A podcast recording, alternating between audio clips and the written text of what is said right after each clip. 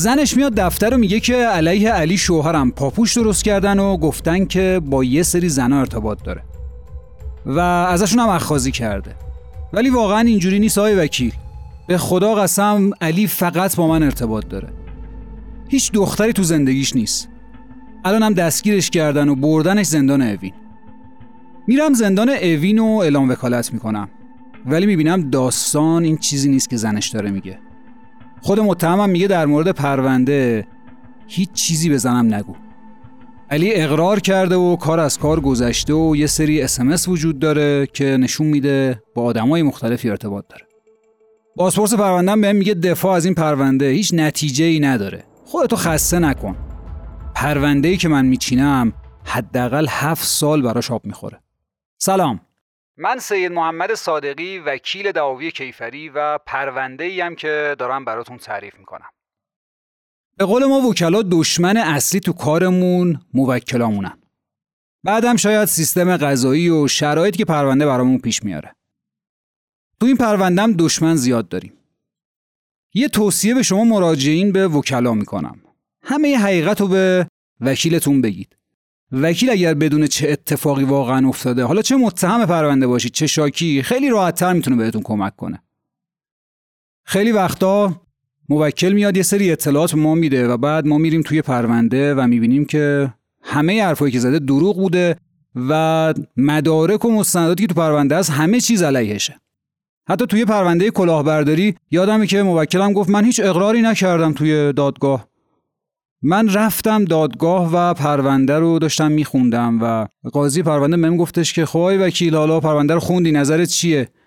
گفتم که من روی این حساب اومده بودم که موکلم اقرار نکرده ولی تقریبا تمام جزئیات ارتباطایی که داشته تمام جزئیات پولایی که رد و بدل شده حتی جاهایی که قرار گذاشته همه رو توی پرونده من دارم می‌بینم. فکر می‌کنم دفاع خیلی به درد بخوری ندارم. و اصلا وارد پرونده نشدم. حالا شما وقتی به وکیلتون رجوع می‌کنید حتما یادتون باشه راست بگید چون واقعا میشه دردسر هم برای خود شما به عنوان مراجع هم برای ما وکلا توی پرونده. وقتی خواستم موکلم و یعنی علی رو توی زندان ببینم بازپرس نامه برای زندان نمی‌داد به من. میگفتش که من دستور نمیدم که موکلتو بتونی ببینی. وقتی هم که آوردنش توی دادسرا و دستبند به دستش بود و پابند به پاش بود تو راهرو دیدمش ولی سرباز اجازه نداد که من با موکلم صحبت بکنم و بتونم ازش توضیحات بگیرم. رفتم به بازپرس گفتم که سرباز نمی‌ذاره. گفتش که منم اجازه نمیدم من هیچ دستوری نمیدم. گفت پرونده امنیتی و اجازه دسترسی به پرونده و موکل و هیچ کدوم بهت نمیدم. وقتی هم که از شعبه آوردنش بیرون که ببرنش زندان سربازا دستاشون رو تو هم دیگه گره کرده بودن که من نتونم موکل رو ببینم. بگذریم. با هر ترفندی بود تونستم با علی صحبت کنم و ببینم ماجرا از چه قراره. بعدم با بازپرس صحبت کردم و ادامه تحقیقات پرونده. داستان از کجا شروع می شد؟ از اینجایی که علی یه اسمسی میده به یک شماره ناشناسی. میگه که وای اگر بدونی چی شد مریمم طرف پشت تلفنم جواب میده میگه کدوم مریم؟ علی میگه که ببین من طلا فروشم و بعدم یه ذره تحریکش می‌کنه ترغیبش می‌کنه و یه ارتباطی باهاش می‌گیره. بعدم بهش پیشنهاد مستحجن میده پیشنهاد رابطه جنسی میده و این داستان نرگس که اون بر تلفنه میگه که من شوهر دارم. تهدید می‌کنه علی رو میگه به پلیس میگم ماجرا رو. اینجا علی به جای اینکه بیخیال ماجرا بشه و به قول معروف دیگه ارتباط برقرار نکنه نرگس رو تهدید می‌کنه میگه من شمارت رو دارم. می‌ذارم تو تلگرام به عنوان فاحشه تا بهت زنگ بزنن و آبروتو ببرن. علی چجوری جرأت می‌کنه این تهدید بکنه؟ علی خودش رو اصلا بسیجی اعلام می‌کنه سپاهی اعلام می‌کنه و میگه که من خلاصه زورم زیاده. و همه این هم دروغ بوده تا اینکه تو پرونده تحقیقات بهش می‌رسه. نرگس هم برای اینکه آبروش نره مجبور میشه که با علی ارتباط برقرار کنه و یه مدتی با همن. یه روز علی نرگس رو میکشونه توی باغ تو کرج و بهش تجاوز می‌کنه و ازش فیلم می‌گیره. و به نرگس میگه برای اینکه اینو پخش نکنم و آبروتو نبرم باید 11 میلیون به من پول بدی. نرگس هم 11 تومن پول میریزه به حساب علی. البته خودش نمی‌زنه. تو پرینت حسابایی که توی دادگاه است معلومه که حالا دوستا و همکارای نرگس توی ادارهشون پول برای علی زده بودن. تو دادسرا میگه من 12 میلیون ریختم ولی تحقیقات میگه 11 میلیون.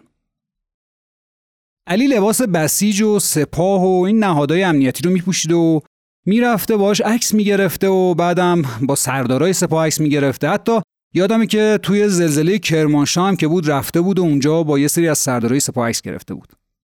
عکسای دیگه هم بود که الان اینجا خیلی نمیشه در موردش توضیح داد. ولی این عکس‌ها رو می‌گیره تا ازشون بتونه استفاده کنه و بگه من ارتباط دارم با آدمای گردن کلفت و می‌تونم براتون یه سری کارا انجام بدم. مثلا چه می‌دونم کارت پایان خدمت بگیرم استخدامتون کنم یا این مدل کارچاخ کنی. به خودش هم شوکر و گاز و این چیزا وصل می‌کرده و می‌گفته تو سپام و هر کاری بخوام می‌تونم انجام بدم. یه توصیه دیگه هم بهتون بکنم. اگر آدمایی رو دیدید که بهتون گفتن که ما ارتباط های اینجوری داریم هیچ وقت بهشون اعتماد نکنید. خیلی از موکلای ما میان پیشمون میگن که فلانی از ما مثلا یه مبلغی پول گرفته برای اینکه کار ما رو توی مثلا دادگاه انجام بده درست بکنه. و پول گرفته و در رفته. خیلی از کلاهبرداری ها همینجوره توی یکی از پرونده های خودم یادمه که سال 97 موکلم یه میلیارد پول از یه نفر طلب داشت. میره پیش یه نفری که دقیقا همین مدلی بود و توی بازه زمانی شاید یک ساله یعنی اول 97 تا آخر 97 5 میلیارد به این آدم پول میده برای اینکه طلبش زنده بشه. یه چیز باور نکردنی ولی دقیقا اونم گول همین ماجرا رو خورده بود که طرف دستبند و نمی‌دونم شوکر و گاز اشکاور اینا به خودش وصل می‌کرد و بعدم می‌گفت من ارتباطهای خوبی دارم توی سپاه و جاهای مختلف. و موکل ما رو تلکه می‌کرد. خلاصه مواظب باشید به این راحتی گول نخورید. پرونده علی رو که نگاه می‌کنیم شاکیای دیگه هم تو پرونده هستن. یکی از شاکیا یه نفره به نام امیر. میگه علی به من گفتش که من تو حفاظت اطلاعات سپاه ارتباط دارم خودم اونجا کار می‌کنم می‌تونم برات کارت پایان خدمت بگیرم. و اصلا بذار اصلا اونجا استخدامت کنم. میگه بهم گفت که من خودم پاسدارم و تو قسمت خدمات سربازی تو سپاه کار می‌کنم و می‌تونم اونجا استخدامت کنم. برای تجهیزات نظامی هم اگر خاصی من خودم می‌تونم برات خرید بکنم. زن امیر برای من تعریف می‌کنه میگه که ما برای کفالت تو سربازی رفتیم سراغ علی. گفت آره می‌تونم کمکتون کنم. بعد مثلا یه ماه بعد مدعی شد گفت من مسئول استخدام تو سپاه و بیت رهبری و ریاست جمهوری هم. ازمون سی میلیون پول گرفت و بعدم که یک ماه گذشت گفتش که باید بازم پول بدید که بتونم کاراتون رو پیگیری کنم. ما هم همینجور بهش پول می‌دادیم.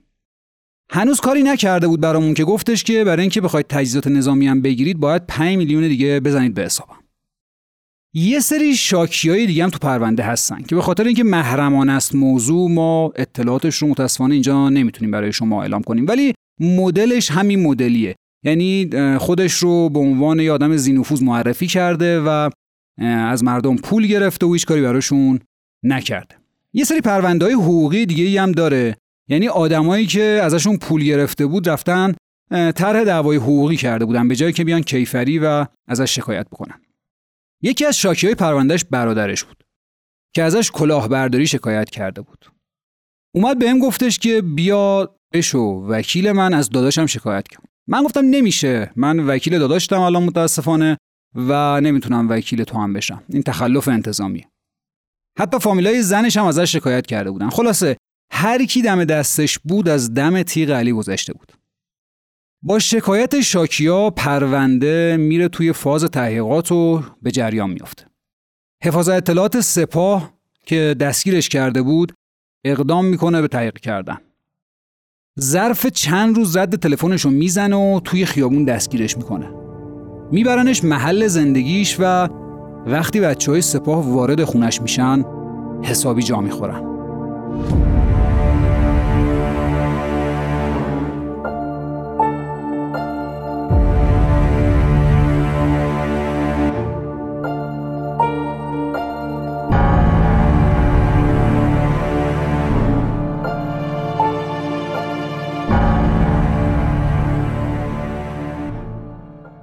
خونه پر بود از اسلحه و فشنگ و خشاب و تجهیزات نظامی.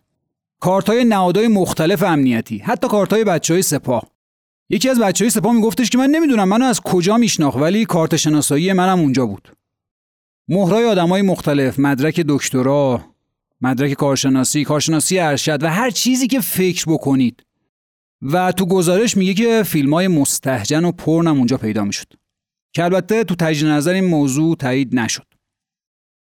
علی دستگیر میشه و بعد از بازرسی خونه میبرنش زندان تا تحقیقات تکمیل بشه. اطلاعات پرونده میگه متأهل یه بچه داره و مدرک تحصیلیش سیکله. پرونده میره دادسرای امنیت. اتهام تحصیل مال از طریق نامشروع از نرگس و یه سری آدمای دیگه است. و قصب عنوان معمور سپاه و استفاده از لباسهای سپاه و کلاهبرداری از یه سری آدم و حمل و نگهداری بیسیم و تهیه کردن آثار مستحجن و تهدید از طریق فیلم برای اخاذی از اونا. و از این دست های مختلفی که تو پرونده با بیل ریخته بودن توی پروندهش تحقیقات انجام میشه. پیامک بین نرگس و علی هم در میاد. که علی بهش گفته که ازت فیلم دارم و توی دادسرا هم به این اتهامات اقرار می‌کنه. میگه آره از شاکی عکس و فیلم دارم ولی همشونو پاک کردم. الان چیزی وجود نداره. فیلم های مربوط به رابطم پیدا نمیشه. فقط اقرار متهمه. چون اگه فیلم ها بود باید در مورد زنا تصمیم گیری می‌کردن. یعنی اینکه رابطه نامشروعی که بین نرگس و علی بوده. ولی هیچ وقت دادسرا ورود نمی‌کنه به موضوع زنا. از موبایل متهم یعنی علی یه عکسایی در میاد که نشون میده با لباس سپاه و بسیج اینا داره راه میره یا تو اردوی جهادی و خلاصه هر چیزی که بشه اعتماد مردم رو جمع کرد. با توجه به صلاحیت دادگاه که وجود داشته بابت فیلم های مستحجن و سوء استفاده جنسی پرونده میره دادگاه انقلاب.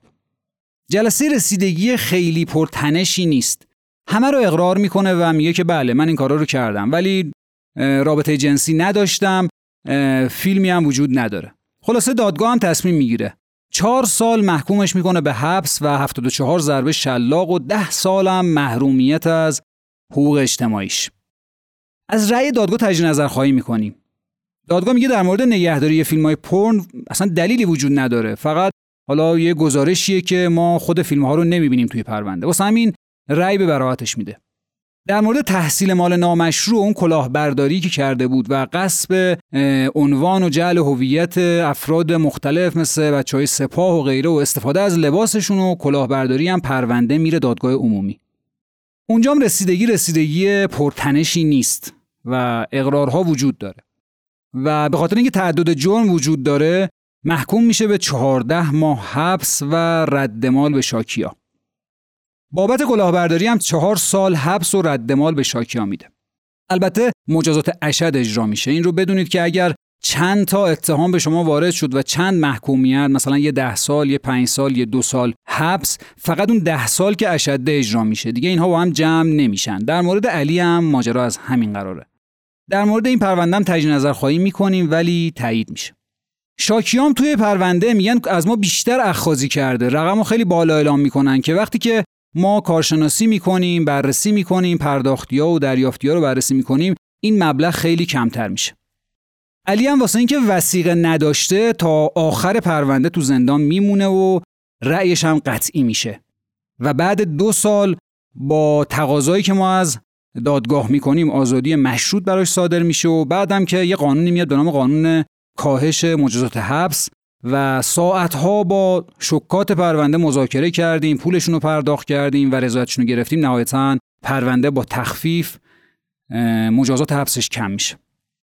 علی توی زندان بود که به من میگفتش که بیام بیرون برات جبران می‌کنم و هزینه‌ای کردی و همه حق الوکالت و تمام و کمال بهت پس میدم. ماجرای ما و علی تموم شد که یه دفعه من دیدم که یه اسمس ابلاغی برای من اومد که از من توی دادسرا شکایت شده. اتهامم چیه؟ قصور در انجام وظیفه وکالت. تو شکایتش نوشته بود بنده به دلیل دعاوی مالی تو زندان بودم که رفتم به بازپرس گفتم که آی بازپرس سوء استفاده از دختر مردم که موضوع مالی نیست کیفریه. بازپرس هم توجیه شد و فهمید که از منم می‌خواد کلاهبرداری کنه و پول منم نده خلاصه یه جورایی و برای منم قرار من تعقیب زد. منم از حق الوکالم گذشتم و قید این آدم زدم. الان علی توی بازار داره با این چرخایی که بار حمل می‌کنن توی خیابونا میگرده و بار مردم رو جابجا می‌کنه.